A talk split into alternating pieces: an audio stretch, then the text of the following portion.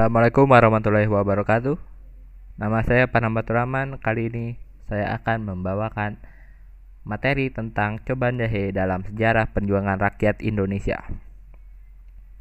Coban Jahe terletak di wilayah Jabung, Kabupaten Malang, kurang lebih berjarak 18 km ke arah timur dari SMP Kartika 48 Malang.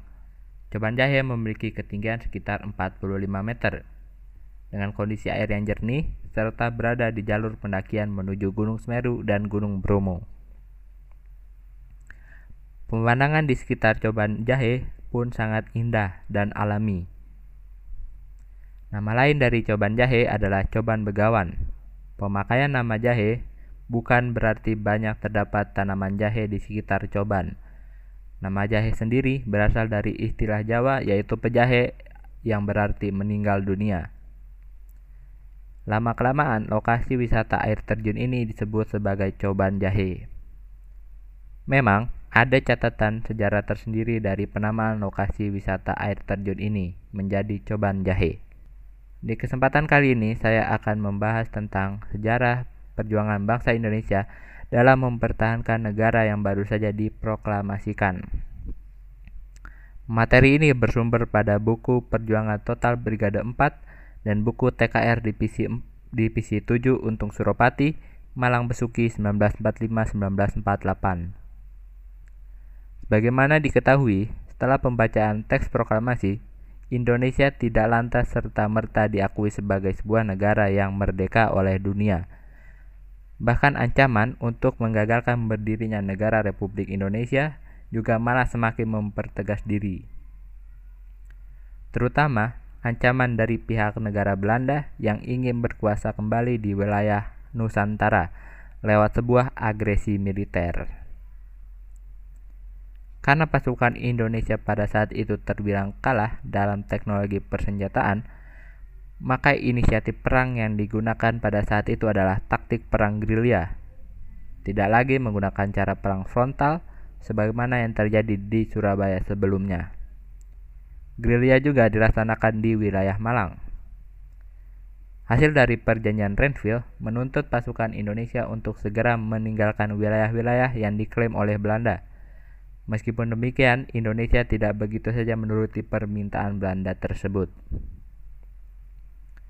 Pasukan Indonesia menerapkan Wingate Action atau penyusupan strategis dengan melewati celah-celah yang tidak terdeteksi musuh dan menghindari pertempuran frontal sebagaimana pula yang terjadi di wilayah Karesidenan Malang.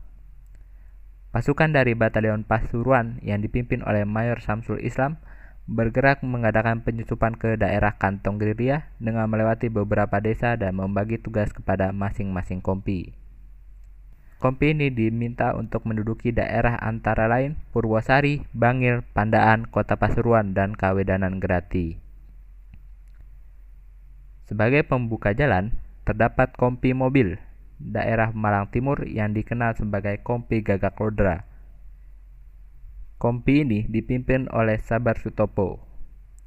Sebagai bagian dari Wingate Action, kompi ini mendapat tugas untuk membuka jalan bagi Batalion Samsul Islam menuju Pasuruan dan Batalion ABD Syarif yang akan bergerilya di daerah Probolinggo. Tugas ini pun hampir bersamaan waktu dengan agresi militer Belanda yang kedua, yaitu pada tanggal 19 Desember 1948, di mana pada agresi militer Belanda yang kedua, pihak Belanda mengerahkan serangan besar-besaran sepanjang Bulu Lawang sampai Wajak. Karena daerah Wajak sulit dipertahankan, maka pasukan yang ada di area di daerah Wajak diperintahkan untuk cepatnya masuk ke hutan Wonosari, sekaligus untuk membuka jalan ke Pasuruan dan Probolinggo. Dalam tugasnya, pasukan ini berhasil memenangkan pertempuran di desa Pandansari dengan telak dan menuju gubuk Lakah. Berlanjut dengan menghancurkan pos pengawasan Belanda di Dukuh Tosari. Pihak Belanda pun mengadakan serangan balasan terhadap serangan pasukan ini. Tercatat pada tanggal 22 Desember 1948 sekitar pukul 05.00 waktu Indonesia Barat dibantu dengan pesawat udara dan mobil lapis baja, belum selesai pertempuran pasukan Indonesia. Pasukan Indonesia pun diperintahkan bergerak ke timur menuju Jabung sampai ke Kalijaya dengan rencana mengadakan konsolidasi dan memasuki daerah Malang. Hingga pukul 12.00 waktu Indonesia Barat, pasukan ini berjalan menyusuri lembah untuk menghindari intaian pesawat udara. Tetapi pasukan ini tidak menyadari bahwa pasukan Belanda telah menduduki bukit-bukit di atas lembah. Kontak senjata pun terjadi dan tidak bisa dihindarkan. Pertempuran hebat di bawah guyuran hujan lebat dan kabut yang menutupi perbukitan menyulitkan pandangan pasukan Indonesia untuk melawan balik. Kurang lebih ada 40 orang gugur dan sebagian yang lain mengalami luka-luka. Beberapa pasukan yang berhasil meloloskan diri dengan cara melewati sungai menuju perkampungan. Oleh penduduk sekitar, pasukan yang gugur dimakamkan di sekitar Kali Jae. Yang terluka pun sebagian dirawat oleh penduduk dan yang lain ditawan oleh Belanda.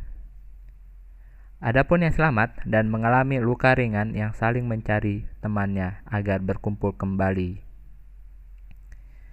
Meskipun mengalami kekalahan yang cukup besar, tapi pertempuran di Kalijaya ini malah memberi peluang aman bagi pasukan Abdul Syarif dan pasukan Samsul Islam untuk menyusup ke Pasuruan dan Probolinggo melewati Tosari. Pertempuran di Kalijaya cukup menyita perhatian. Hingga, hingga mengkonsentrasikan Belanda untuk mengerahkan se semua kekuatannya dan membuka ruang kosong di garis pertahanannya. Hingga pasukan Abdi Syarif dan pasukan Samsul Islam cukup mudah melewatinya.